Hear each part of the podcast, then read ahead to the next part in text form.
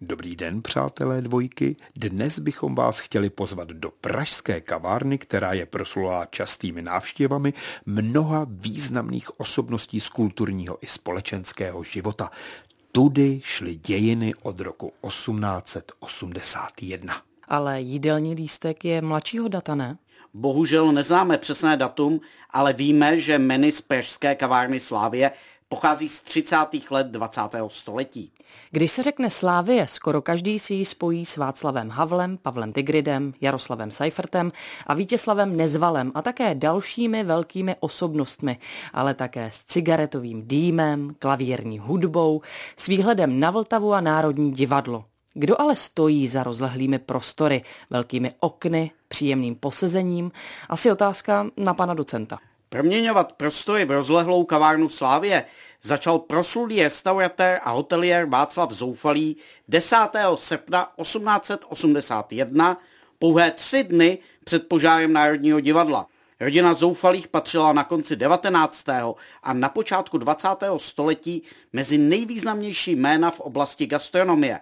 Byla s nimi spojena měšťanská beseda ve Vladislavově ulici a od roku 1916 i jedno z nejvýznamnějších pražských lahutkářství 20. století, lahutkářství na Zlatém kříži. Kavárnu Slávie skvěle přeměnili na místo setkávání herců ještě před znovu otevřením Národního divadla.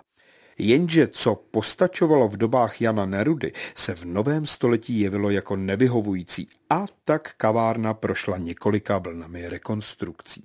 Na počátku 20. století dostala secesní ráz s velkými prosklenými okny a tehdy moderním tonetovým nábytkem z ohýbaného dřeva. Její píchou bylo tehdy nově zaváděné elektrické větrání. Praha se tak mohla pochlubit podnikem, který se dokázal měřit s kavárnami v srdci středoevropské habsburské monarchie, tedy ve Vídni. No dobře, ale kdy se zapsala do dějin? V podstatě po vzniku Československa, kdy jsem vedle herců z Národního divadla začali ve velkém chodit i další umělci. Návštěvníci se tady mohli potkat s bratry Čapky, příslušníky umělecké skupiny Tvrdošíní i s členy vznikajícího Devětsilu. I když mnoho slavných upřednostňovalo spíše nedalekou národní kavárnu, Slávie je ale něčím musela lákat. Možná, že se o to zasadil nositel Nobelovy ceny za literaturu Jaroslav Seifert, který zde rád se svými přáteli popíjel absint a snil o Paříži. O slávu Slávě se mohl zasadit například básník Vítězslav Nezval, který v kavárně našel svoji životní partnerku. A Vladislav Vančura tam pak prý podepsal v roce 1929 takzvaný Manifest sedmi, v něm špičkoví komunističtí literáti protestovali proti bolševizaci KSČ. Ve 30. letech proběhla další zásadní rekonstrukce kavárny podle přání tehdejších nájemců Václava Fischera a Jaroslava Štěrby, vlastníků dvou prosperujících cukráren v centru Prahy. Celkové koncepce se ujal architekt Oldřich Stefan, který přeměnil celý prostor do podoby, v jakého do určité míry známe dnes. Architekt Štěrba stojí za stupínkem, který dodnes vymezuje prostor pro jedlíky a odděluje ho od běžného kavárenského provozu. Vypadá to, že se důraz kladl na elegantní materiály a sladění celého interiéru. Ve 30. letech byly u oken vybudovány čalouněné boxy. I o to se zasadil Fischer se štěrbou a k ním v interiéru a mezi okenních nikách dominovaly kulaté a čtvercové kavárenské stolky. To znamená, že od této doby zdobí stěny obložení ze dřeva, mramoru a opaxitu? Přesně tak. A některé z těch stěn jsou i interzované. Za vrcholný nápad považuji i velká zrcadla ve Slávii, která prostor opticky zvětšovala.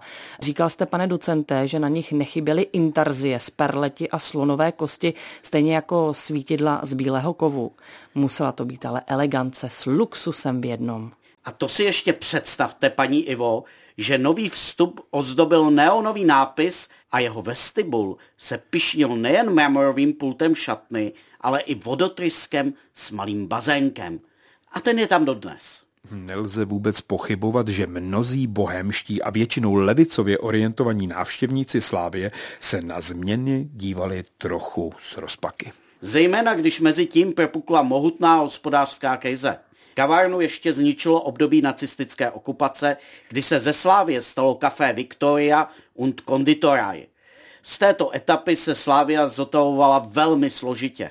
A k té celé devastaci krásné, prostorné secesní kavárny přispělo znárodnění na konci 40. let, kdy fungovala jako součást komunálního podniku Restaurace a jídelny Praha 1. Neznamená to ovšem, že by Slávii přestali navštěvovat zajímavé osobnosti kultury. Mezi ty stále patřil nejen nedaleko bydlící mladý Václav Havel, ale také například básník a výtvarník Jiří Kolář, či mimořádně vlivný, i když možná trochu ješitný a arrogantní literární historik a kritik Václav Černý. Podle většiny odborníků Slávii příliš neprospěla další rekonstrukce, k níž došlo v roce 1983 v souvislosti s rozsáhlou rekonstrukcí Národního divadla a budováním jeho nové scény.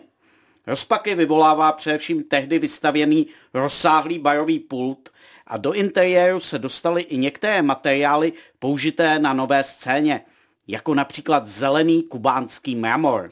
Ale my dnes máme před sebou jídelní lístek z kavárny Slávia z její šťastné éry z 30. let 20. století, který patří do sbírky Romana Vaňka.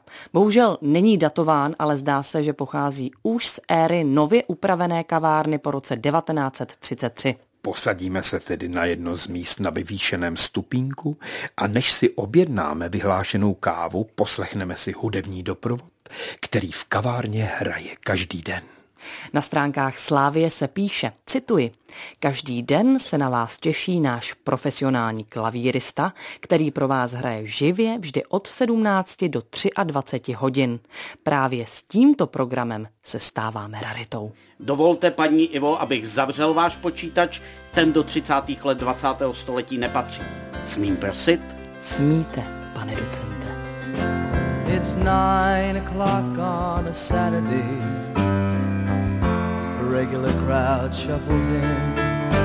There's an old man sitting next to me, making love to his tonic and gin.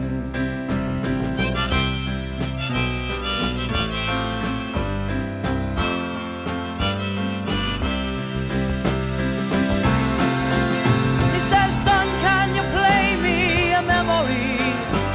I'm not really sure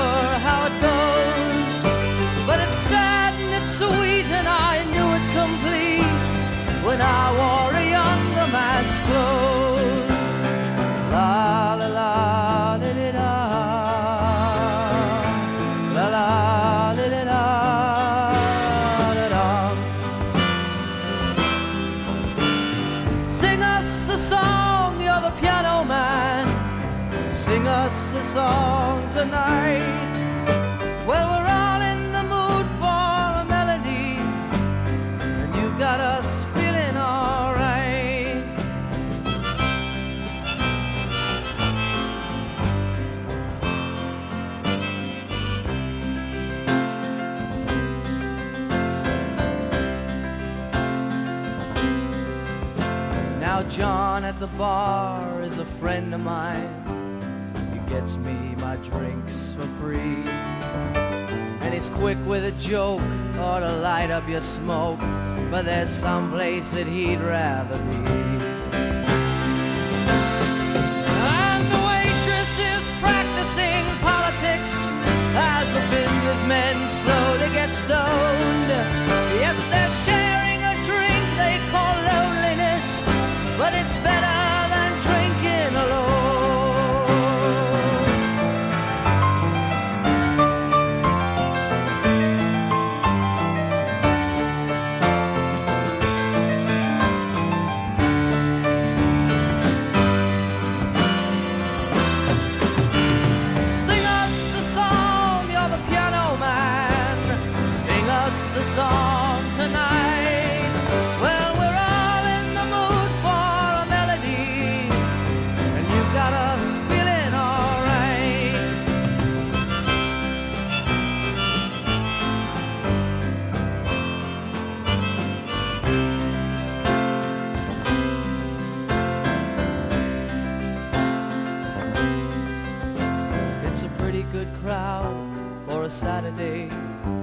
and the manager gives me a smile. Cause he knows that it's me they've been coming to see To forget about life for a while And the piano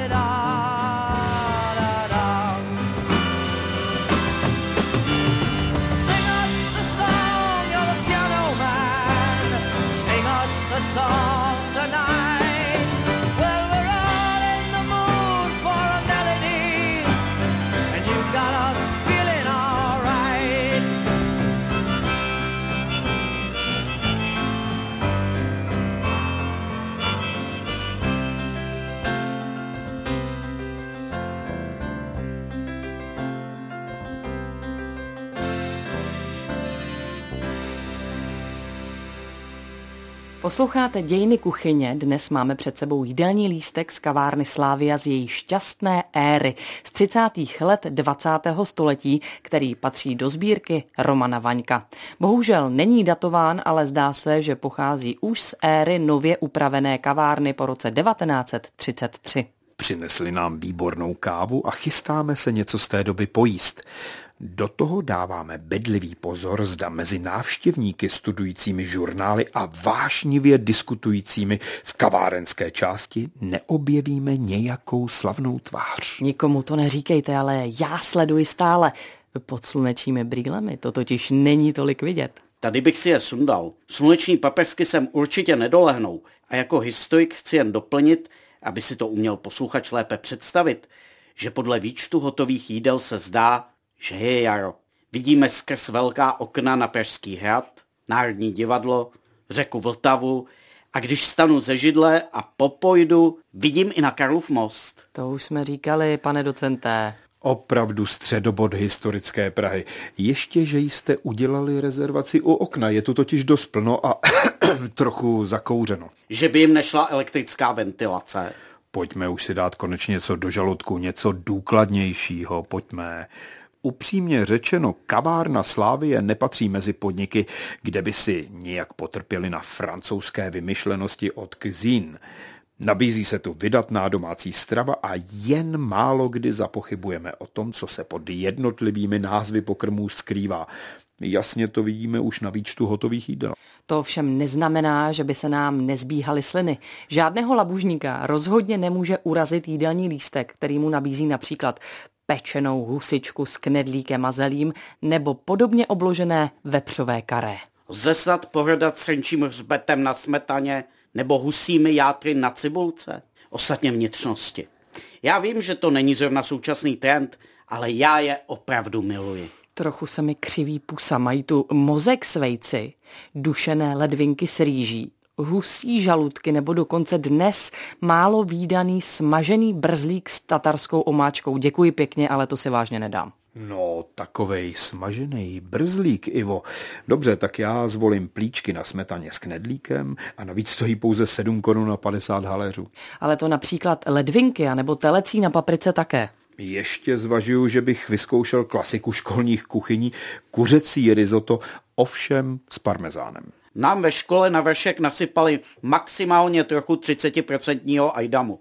To také stojí pouze 7,50. A stejnou sumu vydáme za zřejmě nejsezónější pokrm celého menu. Nové brambory s tvarohem nebo za knedlíky s vejcem. A já už si konečně taky vybrala. Padesátník navíc nám vytáhnou z peněženky hříbky s vejcem, ty bych ochutnala já. Ale pořád tady mluvíme o hlavním jídle a zapomínáme na předkrm a polévku. Tedy upřímně, mezi předkrmy v kavárně Slávie žádné výstřelky také nenajdeme a tatarský biftek, můj zamilovaný, tady dneska nemají. Zkusíme kaviárová vejce za 7,50 nebo obložený chléb za pouhých 6 korun, či paštiku z usích jater za 12 korun. Co myslíte, paní Ivo? Je jaro 30. let 20. století, žádné velké teplo není. Pane docente, já si raději objednám polévku. mají vlastně jen dvě a v rubrice Bílé polévky je prázdné místo, ale přesto si myslím vyberu. Po dlouhé době si ráda pochutnám na slepičí polévce. A tak mě napadá, co si dát jako hlavní chod rybu. Mají tady pouze kapra za to upraveného hned na několik způsobů. Smaženého se salátem, vařeného s máslem či pečeného. Také jsme ještě nezrevidovali rubriku minutek. Jejich příprava sice trvá 10 až 20 minut, ale čas nás nehoní, přátelé. Můžeme ochutnat, jak se jim tu daří připravovat například biftek s vejcem a nebo vídeňský řízek se salátem. Jenom upozorňuji, že řízek stojí 10 korun a na něm se prý nejlépe pozná, co kuchař doopravdy umí. Není to pravda, Romané? Ale také můžeme být i s minutkami skromnější a objednat si například míchaná vejce za 7,50 nebo Hemenex za 10 korun. Pozor, to je stejně jako za řízek, to tedy ne, i když to má vznešený anglický název. No, ještě než přejdeme k moučníkům, zvážíme, jestli si dáme kompot, který se hodí například k telecí pečení z hotových jídel za 10 korun. A nebo zeleninový salát. Nabízejí v kavárně Slávy celkem čtyři druhy kompotů, včetně brusinek, a to od pěti do osmi korun. A já myslím, že meruňkový nebo třešňový by možná stály dneska za úvahu, co? No ale já jsem v šoku. Pane docente, 30. léta 20. století a ze salátu mají jenom tři druhy, hlávkový, tomatový a okurkový, takže zase klasika. No a co jste očekávala, když jsem říkal, že tu je jenom osvědčená domácí kuchyně? Máte pravdu. U dezertu můžeme vybírat z kavárenských dortů, nebo si dát palačinky za 8 korun, anebo podobnou, ale o 2 koruny dražší omeletu se zavařeninou. Nebo se odhodláme k nejluxusnějšímu pokrmu ve stručné nabídce moučníků, tedy štěpánské omeletě. Pánové, ochutnejte cokoliv, tady přece s tím krásným výhledem na starou Prahu budeme spokojeni i s tím hlávkovým salátem. No tak to ne. Ke kávě si hlávkový salát nebo jajčata nedám. V kavárně Slávie ve 30. letech 20. století samozřejmě nešlo o nějaké rafinovanosti. Za to si můžeme dopřát něco domácího, důvěrně známého. No a teď už ale spěcháme ke kavárenskému stolu. Objevila se tu partička umělců a my se osvěžíme zase trochu duchovně. No počkej, Ivo, pan docenti tady nestačí. Ale samozřejmě, že stačí. Už teď se nemůžu dočkat dalšího vydání pořadu Dějin kuchyně. Pro dnešek se loučí Roman Vaněk, docent Martin Franc a paní Iva Bendová.